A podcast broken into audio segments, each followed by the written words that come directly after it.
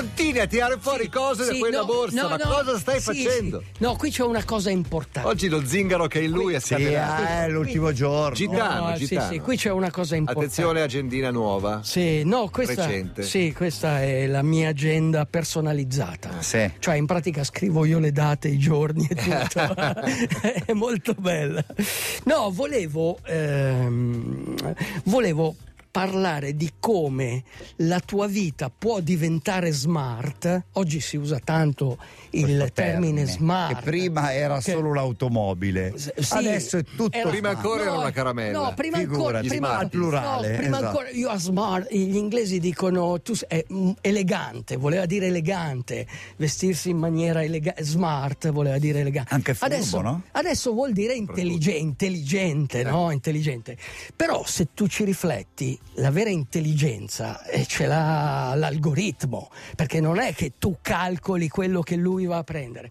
Ecco, quindi tutti vogliono essere smart, però si può vivere benissimo anche senza essere smart, diventare dei geni come Giulio Cesare. Cioè Giulio Cesare è descritto da Nietzsche come un genio, e lui faceva una vita molto particolare. Faceva questa vita per combattere il suo mal di testa, per avere un buon stato di salute. E cosa faceva lui? Lo racconta molto bene Nietzsche nella Caduta degli idoli.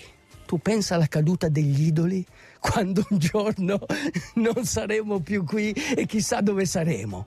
Lui dice che in pratica, per combattere, per difendersi dal cattivo stato di salute e dal mal di testa, lui faceva marce interminabili, semplicissimo regime di vita, ininterrotto soggiorno all'aria aperta e continui strapazzi.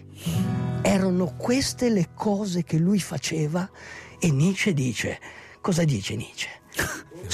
Sotto pressione lui riusciva a controllare ogni situazione, è un classico, a essere un genio. Cioè, quindi tu sei un po' Giulio Cesare, ci stai dicendo che sei un po' Giulio Cesare. No, sto dicendo perché lui è sotto pressione.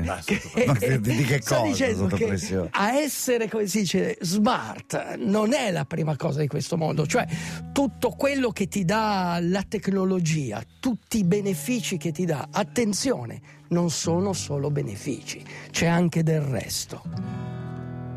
Non hai fame? Scusa un attimo. No, scusami tu. No, scusa. Ho già quel rimpianto lì di sapere che è l'ultima pappardella per un vero no? Che venga servita la pappardella. No. Prego. In una società dove i gusti vengono schedati e analizzati, i comportamenti anticipati e programmati, la vita interiore è il vostro principale spazio di libertà.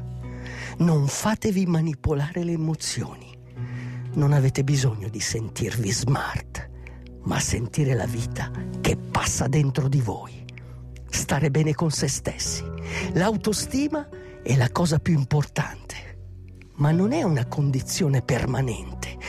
Aumenta e diminuisce in funzione degli obiettivi raggiunti. Concentrate le vostre energie su traguardi alla vostra portata, cose che siete in grado di fare.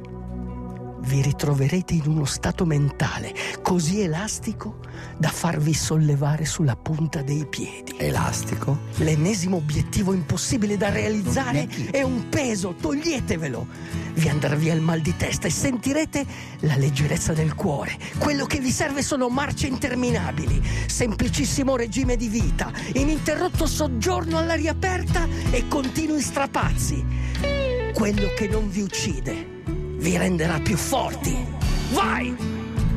Give me a sign.